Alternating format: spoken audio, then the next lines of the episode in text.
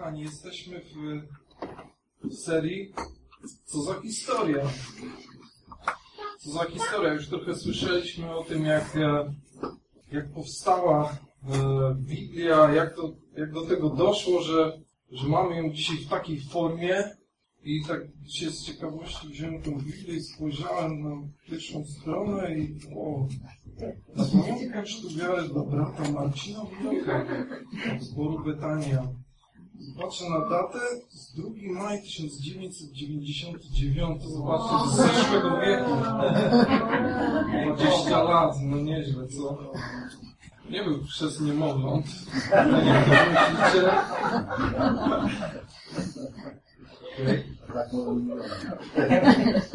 No tak, ale pewnie ciężko wam w to uwierzyć. Ale tak jest. Już ostatnio Jacek nam trochę opowiadał e, o stworzeniu, tak? O, o pierwszej księdze i o tym, jak, jak ten opis stworzenia wyglądał i czasami e, jakie różne kontrowersje czy jakie wątpliwości może mogą e, pojawiać się wśród ludzi, którzy zaczynają czytać Biblię i te różne historie, które znamy gdzieś chcąc, nie chcąc. E, czasami one są takie niewiarygodne, czasami e, po prostu przekreślamy całą Biblię z powodu jednej historii, która wydaje nam się zupełnie jakaś kosmiczna albo niewiarygodna. I czasami tak jest. Jacek mówił nam o mm, właśnie, szczególnie mówił też o, o właśnie procesie stworzenia. Ja dzisiaj miałem mówić też na temat Starego Testamentu, czyli będę musiał, dzisiaj zrobimy w te parę minut od e, drugiej Mojżeszowej do końca Starego Testamentu. Muszę się naprawdę uwijać, chociaż to jest dla mnie wyzwanie zawsze, dlatego że chociaż staram się mówić bardzo szybko, ale z naturalnych przyczyn nie jestem osobą, która mówi szybko, jestem osobą, która mówi powoli. Dlatego, e, ale nie bójcie się, nie będę tego robił. W sensie, że nie będziemy dzisiaj przebiegać. Przebiegniemy tak trzech podskokach. Okay? Ale nie chodzi mi o to, żebyśmy e, e, dzisiaj e, się w jakieś rzeczy, bo to jest niemożliwe do, do zrobienia, w sensie takich... Chciałem zostawić Was z paroma takimi myślami e, i może takimi rzeczami, które gdzieś czasami mogą poszerzyć nasze spojrzenie i czasami dać nam jakąś większą perspektywę. E, ale to tak jest, kiedy na przykład oglądacie jakiś film po raz pierwszy, e, a potem na końcu się okazuje, że fajny film, nie? Może nawet taki do obejrzenia jeszcze parę razy, nie? I potem okazuje się, że a, film. I... Nie chciałem wypowiadać tej nazwy, bo ona się pojawia w ostatnich tutaj kazaniach. To jest seria o Avengersach. Może to jest dobry tytuł na taką serię. Kiedyś tam. Ale, ale tak jest okazuje się, że o, to jest kultowy film, o, zaczynam zapamiętywać e, różne teksty z tego, tak jak Miś czy Rejs na przykład dla tych, którzy urodzili się w ubiegłym wieku, to, to jest kultowe kino. Kiedy ktoś rzuci tym tekstem, od razu wie, że to jest twój ziomuś.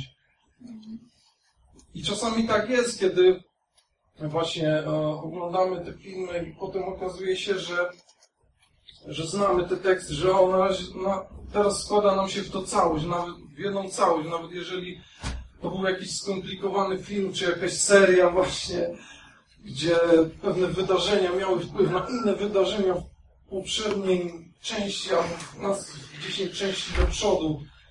I wtedy jesteś już takim kimś, kto to ogarnia i umie to poskładać i to cała układanka gdzieś pasuje.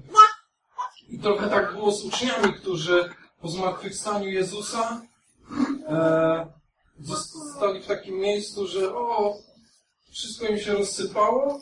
Pamiętacie, mówiłem o tym w, w, sumie w Wielkanoc.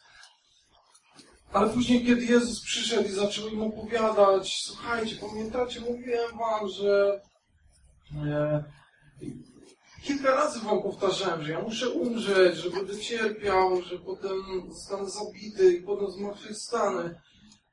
Wtedy dopiero zaczęło mi się to wszystko przypominać, tak? Jakby zaczęli oglądać ten film jeszcze raz, jeszcze raz, zaczęli sięgać do, mm, do pism. Pamiętacie tą, e, ten fragment, e, kiedy uczniowie szli do Emmaus i w drodze spotkali Jezusa. Nie wiedzieli, że to On. Jakiś koleś się dołączył, zaczęli rozmawiać, dyskutować w ogóle o różnych sprawach, o tym, co się wydarzyło. On zdawał się w ogóle nie wie, co się wydarzyło, jakby w ogóle koleś z kosmosu, cała okolica w tej huczy tą jedną wiadomością, tym jednym wydarzeniem, które się stało, a ty w ogóle nie wiesz, o co chodzi, ale później on zaczyna z nimi jakieś kolacje, rozmawiają i wtedy zaczyna do nich mówić. Wtedy Jezus rozpoczął, on rozumie od myślnego serca, nie skorzy do wiary w to wszystko, co powiedzieli prorocy. Gdyż Chrystus nie miał znieść tych cierpień, by potem wejść Czyż Chrystus nie miał znieść tych cierpień, by potem wejść do swej chwały? I poczynając od Mojżesza, poprzez wszystkich proroków, tłumaczył im każdy fragment pism odnoszący się do Niego. To musiał być, to musiał być ciekawy wieczór, może nawet noc, tak? Wyobraźcie sobie, no to jedziemy od Mojżesza teraz. teraz tutaj, e, tak, tutaj jest mowa właśnie w tym fragmencie, kolejny fragment. Wyobraźcie sobie, to musiało trwać, ale jakie to musiało być niesamowite dla tych uczniów, którzy słuchali tego z, z otwartą szczęką mm, na, na stole albo niżej, bo nagle te wszystkie puzzle, ta cała układanka zaczyna im się składać w jedną całość. Nagle widzą pełniejszy obraz tego, co tak naprawdę się wydarzyło przed kilkoma dniami co, co się wydarza. Więc to było kluczowe dla uczniów, żeby zaczęli sięgać do pism, które od kilku tysięcy lat były spisywane, były spisywane wypowiedzi, proroctwa, które wskazywały, że to ma się wydarzyć, że ta niesamowita historia zbawienia była przygotowywana przez Boga, pisany scenariusz krok po kroku, z wieloma wątkami, z wieloma e, dziwnymi sytuacjami, dosłownie jak, jak e, Avengersi, co miało doprowadzić do tego jednego kulminacyjnego momentu, w którym Jezus dokonał tego zbawienia. I nagle oni zaczęli to widzieć, nagle zaczęli to rozumieć i, i tak to się zaczęło. Tak zaczęła się historia pierwszego kościoła i tego, że zaczęli zagłębiać się w pisma, zaczęli studiować, przeglądać i dowiadywać się, że rzeczywiście to jest prawda. Pismo mówi o Jezusie. Pismo mówi o Jezusie kilkaset, kilka tysięcy lat wcześniej, zanim on się pojawił na ziemi. I, i tak wyglądała ta, później dzielenie się Ewangelią z Żydami, później z poganami, że uczniowie spotykali się w synagodze z tymi Żydami, którzy byli zaciekawieni tą nową religią, tym nowym ruchem, który się zapoczątkował. Siadali z Biblią i zaczęli mu pokazywać od samego początku. Jedziemy od od pierwszej Mojżeszowej i dalej, i dalej, przez proroków. I pokazywali to tym, e, tym wszystkim, którzy byli zainteresowani, że to jest prawda. To jest ten Chrystus, to jest ten Chrystus, którego głosimy. On został już zapowiedziany w pismach o wiele wcześniej. W taki sam sposób Paweł głosił to dalej tam w wszystkich e, miastach basenu Morza Śródziemnego, kiedy wyruszył, żeby głosić Ewangelię poganom. E, czytamy na przykład Dzieje Apostolskie, 17 rozdział. Jest cały rozdział, który mówi o tym, jak najpierw przybyli Sylasem do Tesalonik mieściła się tam synagoga Żydów, Paweł zgodnie ze zwyczajem odwiedził ich i przez trzy szabaty rozprawia, rozprawiał z nimi. Powyływał się na pisma, wyjaśniał i dowodził, że Chrystus musiał cierpieć i zmartwychwstać. Oznajmił im, im też, że tym Chrystusem jest Jezus, którego on im głosi. Niektórzy dali się przekonać i dołączyli do Pawła i Sylasa. Przyłączyła się do nich również wielka liczba pobożnych Greków oraz niemało wybitnych kobiet. Parę rozdziałów dalej są już e, w Berei, dlatego że później nie spodobało się to głoszenie Pawła e, przywódcom żydowskim i przegonili ich stamtąd. Czytamy e, dalej, dziesiąty werset. Tej samej nocy bracia wyprawili Pawła i Sylasa do Berei. Ci natomiast, gdy tam przybyli, zaczęli uczęszczać do synagogi. Żydzi, którzy się tam gromadzili, byli szlachetniejsi od tych w Tesalonikach. Przyjęli oni słowo z całą otwartością i codziennie badali pisma, sprawdzając, czy rzeczywiście tak się rzeczy mają. Wielu zatem prawdziwie uwierzyło, w tym też niemało wybitnych Greczynek oraz mężczyzn. To jest ciekawy obraz, tak e, trochę odbiegając od, od, tego wątku, że zobaczcie, w Tesalonikach, ok, przez trzy niedziele spotykają się, tam, wiadomo, nie niedzielę, ale dla nas powiedzmy przychodzą na trzy nabożeństwa, słuchają tego wykładu, ok, dobra, niektórzy uwierzyli, niektórzy nie. A zobaczcie, ci, e, ci ludzie w Berei to byli naprawdę ludzie, którzy chcieli się dokopać do sedna i powiedzieli codziennie badali pisma, sprawdzając, czy rzeczywiście tak się sprawy mają. Czy ten Paweł z tym Selasem czasem nie wciskają na tu jakiegoś kitu, jakieś, nie wiem, jakiegoś sekciarstwa, ale naprawdę chcieli się dowiedzieć, czy to jest prawda. Czy jest w tym, czy jest w tym, e, czy jest, jest to rzeczywiście prawdziwa, dobra nowina. Wielu zatem uwierzyło, wielu dało się przekonać. Nie wybitnych Greczynek oraz mężczyzn, a wcześniej tu było pobożnych Greków oraz niemało wybitnych kobiet. Zobaczcie. To jest, tak wyglądało, tak wyglądało e, to odkrywanie Biblii w tamtym czasie i później trochę się skomplikowały te wszystkie rzeczy, dlatego że e, ci wszyscy chrześcijanie pochodzenia pogańskiego powiedzieli tak, My chcemy tylko wasz tekst. My chcemy tylko te wasze pisma, mówiąc do Żydów. Nie jesteśmy zainteresowani waszą religią, waszymi zwyczajami, tą całą tradycją, tymi waszymi dziwnymi e, rzeczami, które, które robicie, że nie pracujecie, że nie pozwalacie się żenić z e, córką, z obcokrajowcami i że macie tak, taką ścisłą dietę i tak bardzo pilnujecie się tego wszystkiego, co jecie, to jest dla nas, to jest dla nas zbyt trudne. My jesteśmy zainteresowani tylko waszymi pismami i, odnaj, i, odnaj, i odnajdowaniem tego, co jest napisane o Chrystusie. Jakby przekreślili całą tą niesamowitą historię, cały Stary Testament, który pokazuje, jak Bóg budował od samego początku tę niesamowitą historię, aż do tego kulminacyjnego momentu, kiedy Jezus zbawia cały świat. I w zeszłym tygodniu Jacek mówił nam o procesie stworzenia i kiedy Bóg zakańcza ten proces stworzenia, wtedy zabiera się za budowanie narodu. Wtedy przychodzi do Abrahama, bezdzietnego małżeństwa, które jest już w podeszłym wieku, przychodzi z obietnicą, przychodzi z przymierzem, które zabiera z nimi, które mówi o tym, że ten naród będzie naprawdę szczególny, i że przez ten naród Bóg tak naprawdę będzie miał wpływ na cały świat.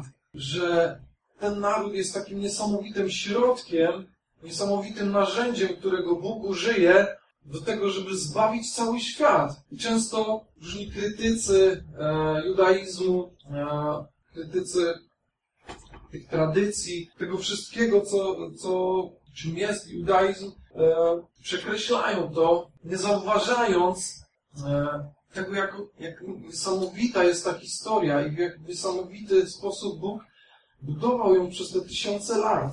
I czasami ludzie krytykują to, że Bóg narzucił takie niesamowite prawo, takie ścisłe prawo, tyle zasad, coś, co było zupełnie nieporównywalne z prawami innych narodów sąsiadujących z nimi, czy nawet w ogóle ówczesnych cywilizacji. To było coś naprawdę niesamowitego. Tak konkretne prawo, tak ścisłe 613 przykazań. Tyle zasad.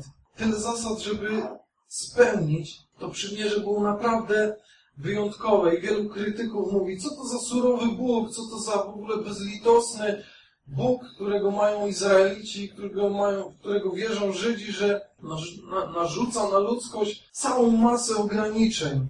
Tyle ograniczeń, które, e, które nawet zahaczają o jakieś zakazy związane z seksualnością. Kiedy czytamy Księgę Kapłańską, bo wszystko jest fajnie, kiedy czytamy sobie Stary Testament i jest to cała historia e, stworzenia, później zaczyna się historia Abrahama, patriarchów, później wchodzimy w Księgę Wyjścia, cała historia, kiedy e, Mojżesz zaczyna wyprowadzać lud z, z Egiptu, jest super, a później dochodzimy do Księgi Kapłańskiej, tam cały ten jakby wątek przygodowy nam się trochę, trochę siada.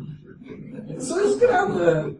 Czy ta akcja w ogóle, ej, pełno zasad, pełno praw i w dzisiejszych czasach wielu krytyków e, prawa właśnie na to zwraca uwagę, szczególnie o 18 rozdział e, Księgi Kapłańskiej, który mówi o samych przykazach, o samych zakazach, e, jeśli chodzi o seksualność. Zawsze wtedy wszyscy się e, tak ożywiają na kazaniu, kiedy kaznodzieja zaczyna mówić o seksie, tak?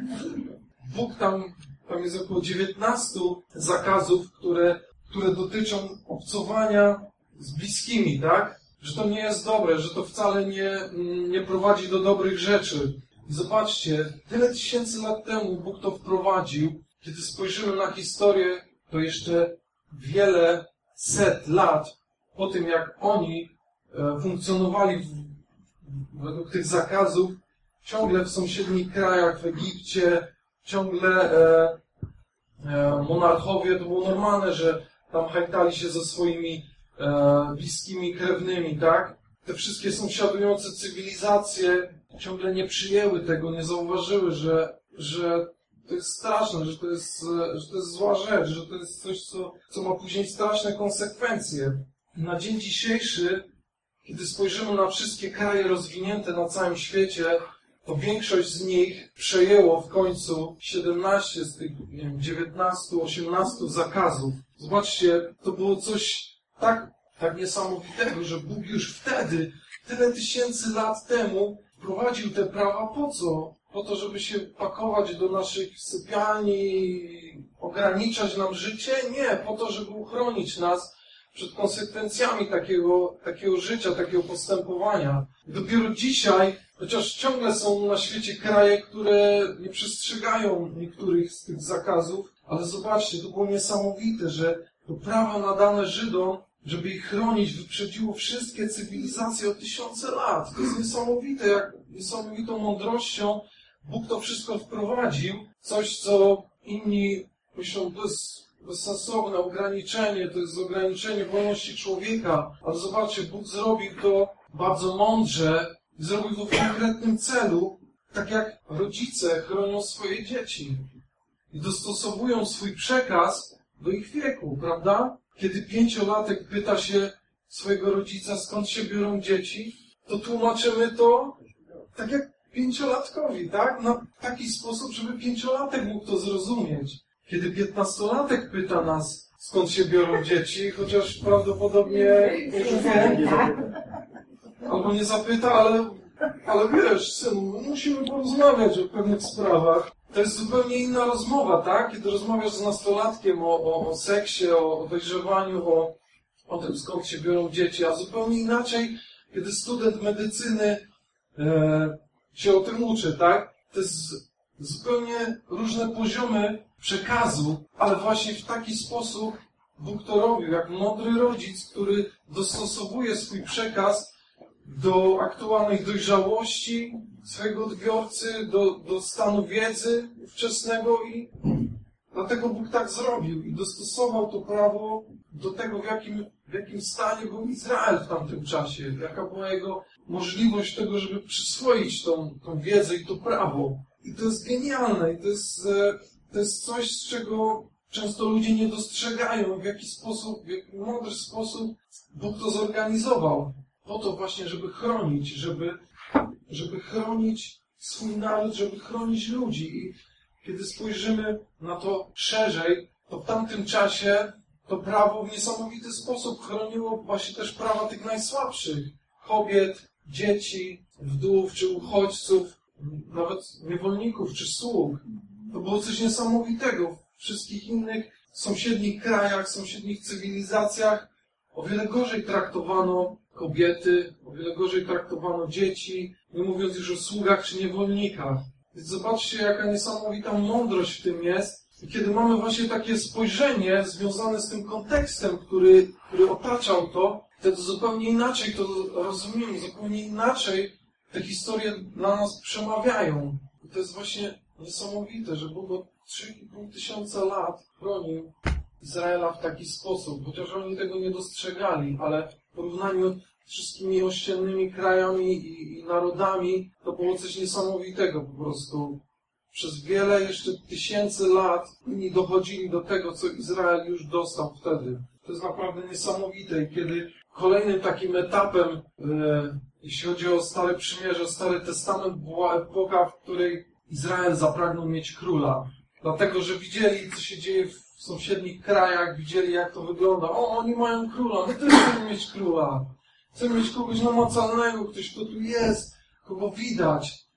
Tak trudno im było to, żeby rządził nimi Bóg, którego nie widać. Który ma świątynię, ale co? Każdej innej świątyni, każdego innego sąsiedniego kraju jest świątynia i gdzieś tam na końcu, kiedy jest to takie najświętsze miejsce, tam jest zawsze jakiś schowek, albo wielka postać, wielki posąg Boga, a Izrael tego nie miał. Izrael miał tylko stół, jakieś naczynia, ale gdzie jest Bóg? Gdzie jest ten wasz posąg waszego Boga? To było coś, co odróżniało Izraela od, od sąsiednich narodów. I oni zamiast patrzeć w górę, zamiast szukać e, tego Boga, który jest niewidzialny, jednak ciągle częściej patrzyli, o, oni mają taką fajną świątynię, oni mają takiego króla, my też byśmy chcieli takiego mieć. I zamiast patrzeć e, i szukać tego, co Bóg dla nich przygotował, oni częściej sięgali po to, co miały, co miały do zaoferowania sąsiednie narody, ich religie, ich zwyczaje. I to był zawsze błąd, i to był zawsze coś, co powodowało problemy. I kiedy już mieli tych królów, to każdy następny był coraz gorszy i czasami zdawały się takie, zdarzały się przebłyski, gdzie pojawił się jakiś król, który był reformatorem, który był super, albo znalazł księgę i mówi, ojejku, robimy to źle, w ogóle, o, znalazłem Biblię, o, to chyba jest coś ważnego. Ale większość tych królów to był koszmar, to był dramat po prostu dlatego, że oni odchodzili od Boga, że cały naród odchodził od Boga i jeszcze jak dochodziło do tego, że mieli po kilka żon, to już w ogóle były problemy. Wszystko się komplikowało. Trzeci król z kolei zbudował w końcu świątynię. Fajnie jest mieć świątynię, skoro inne narody mają też świątynię, dlaczego my nie możemy mieć świątyni? Cały, cały ten, e, tego momentu, cały to, e, ten kult jakby był też zorganizowano wokół świątyni od tamtego momentu. Wszystko się działo tam. Tam były składane ofiary i tak dalej. I, i wszystko było z tym związane. Tymczasem Bogu chodziło o coś więcej. Bo on później mówi, jestem Bogiem, którego możecie zamknąć po prostu w świątyni, który tam będzie siedział, tak jak wszyscy martwi bogowie innych narodów. Ja jestem mobilnym Bogiem. Jestem wszędzie. Tak jak Wi-Fi prawie wszędzie, albo zasięg z, z jakiejś tak. sieci. Ale oni zawsze patrzyli bardziej na, na innych ludzi, na inne narody, niż to, co, co chciał od nich Bóg. Kiedy byli sobie ci królowie, to później równolegle z nimi zawsze byli prorocy, których Bóg posyłał po to, żeby jakoś naprowadzić znowu ten naród na właściwą drogę.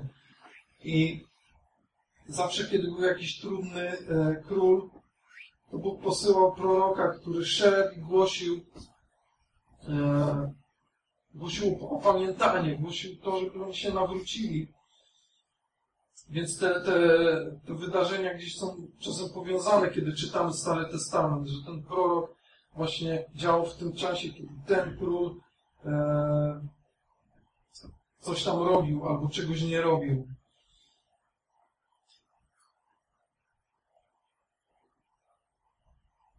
I były takie momenty, kiedy któryś z proroków właśnie wyrażał coś albo zapisywał słowa, które miały szersze znaczenie, które nie dotyczyły tylko samego Izraela, ale wykraczały poza, dotyczyły też innych narodów.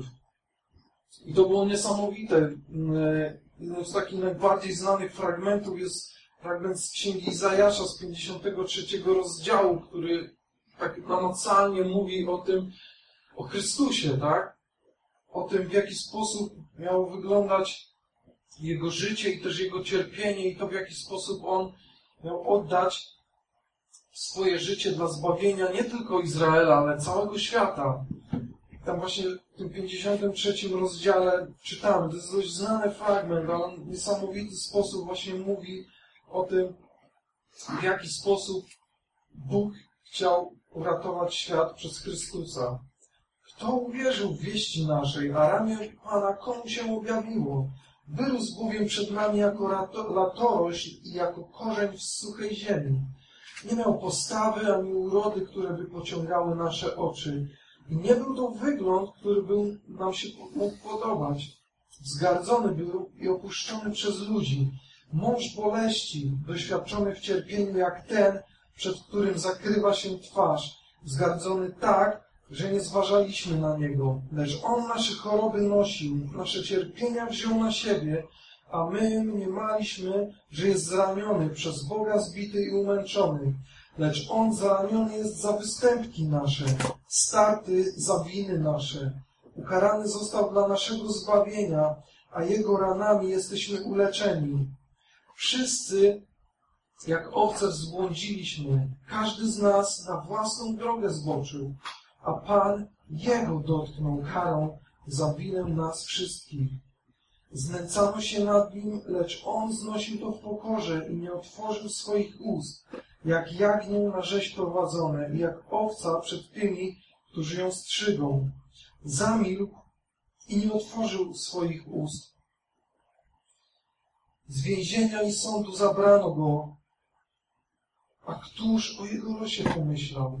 Wyrwano go bowiem z krainy żyjących, za występek mojego ludu, śmiertelnie został zraniony i wyznaczono mu grob wśród bezbożnych i wśród złoczyńców jego mogiłę, chociaż bezprawia nie popełnił, ani nie było fałszu na jego ustach, ale to Panu podobało się utrapić go cierpieniem, gdy złoży swoje życie w ofierze, ujrzy potomstwo.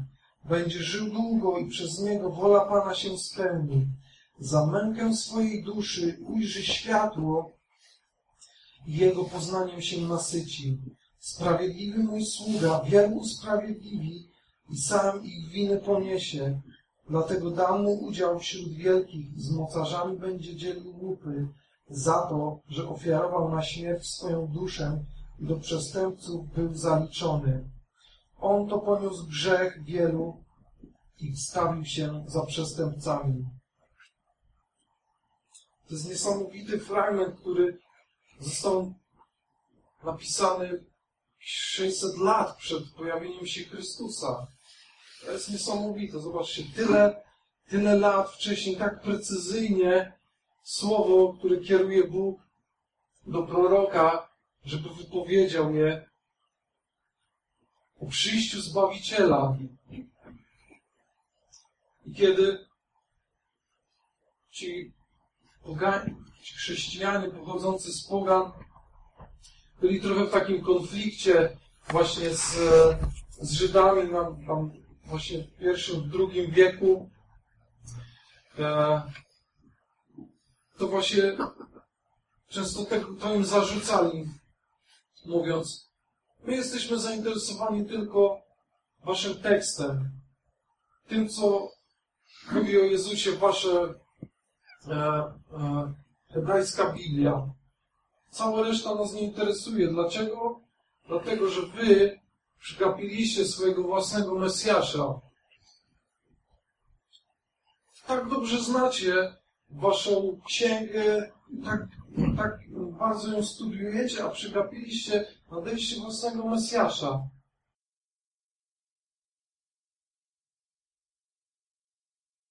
To też był jakiś taki powód, że, e, że te stosunki nie były zbyt dobre między nimi. Tym bardziej, że przywódcy żydowscy bardziej współpracowali z Rzymianami. E, to był bardzo skomplikowany okres, kiedy to chrześcijaństwo było w takiej wczesnej fazie rozwoju. I to nie był łatwy czas. Ale jednak często zapominali o tym, żeby złapać cały ten obraz, nie przekreślać tej historii, która jest tak niesamowita, która pokazuje właśnie ten przemyślany plan, genialny plan, w jaki sposób Bóg chciał doprowadzić do zbawienia nie tylko Żydów, ale całego świata, całej, całej ludzkości. W jaki sposób Żydzi, naród żydowski był tym narzędziem i środkiem do tego, żeby Bóg mógł to zrobić. I później Paweł pisze e, też w listach do, e, do tych zborów pogańskich, trochę ich e, dyscyplinując i mówiąc, słuchajcie, nie, nie możecie tak, nie możecie e, dyskredytować Żydów i e, traktować ich jako gorszych, dlatego że przegapili swojego Mesjasza. Mhm. Dlatego, że oni są ważną, ważną częścią tej historii. Gdyby nie oni, nie byłoby też was. Gdyby nie oni, gdyby nie naród żydowski, nie byłoby też nas. Dlatego to jest tak ważne, żeby znać historię i widzieć ten geniusz Boży, który od tych tysięcy lat doprowadził do tego niesamowitego finału. Właśnie Paweł pisał do Galacjan, że kiedy nastał wyznaczony czas, Bóg posłał swojego Syna.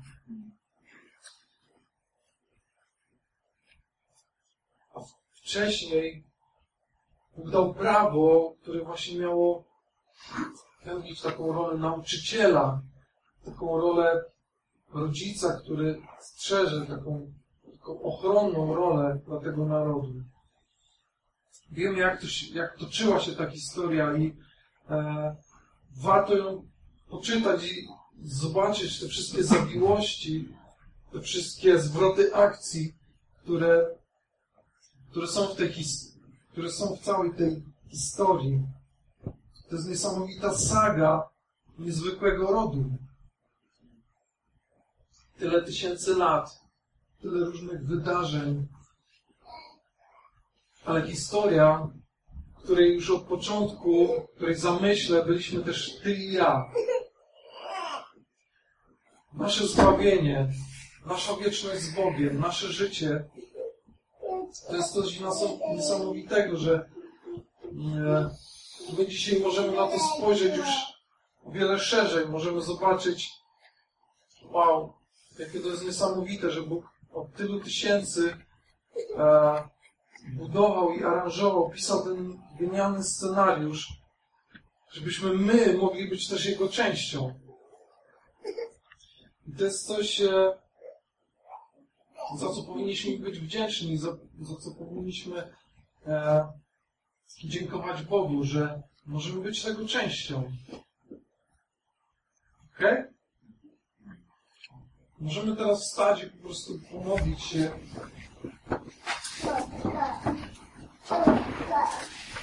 Tak jak dzisiaj już od początku e, dziękujemy Bogu za, za Jego zbawienie i za Jego dobroć. Możemy teraz chwilę podziękować Bogu za to, że e, tak niesamowita historia zbawienia, która toczy się od tylu tysięcy lat, dzisiaj my możemy, może mieć dla nas tak niesamowite znaczenie, że my możemy być Jego częścią. Panie, dziękujemy Ci, że e, możemy mieć tak genialnego Boga, tak niesamowitego Boga, który e, od tylu tysięcy lat przygotowywał historię, która, której my możemy być dzisiaj częścią. Zbawienie, które jest tak niesamowite i możemy być dzisiaj Jego częścią, możemy cieszyć się Nim możemy widzieć, jak, w jaki sposób Ty budowałeś je, Boże, od e, samego początku, jak zaplanowałeś każdy szczegół, pomimo tego, że ciągle ludzie e, się zmieniali, to Twój zamysł, Twój plan nigdy się nie zmienił. I zawsze doprowadzałeś do celu to, co zacząłeś, Panie. I dziękuję Ci, Boże, dzisiaj za to, że mm, dzięki narodowi izraelskiemu dzisiaj my możemy tu być. Dzięki temu, że Ty stworzyłeś ten naród w konkretnym celu. My dzisiaj możemy być tutaj. Że to jest część też naszej historii, Panie. I chcemy spoglądać na to właśnie z takim szacunkiem i z takim podziwem dla Ciebie, Boże, że właśnie w taki sposób to zrobiłeś, że zrobiłeś to tak, tak genialnie, niepowtarzalnie. Dziękujemy Ci, Boże, że właśnie takim Bogiem jesteś i że my możemy być częścią tej historii. Amen.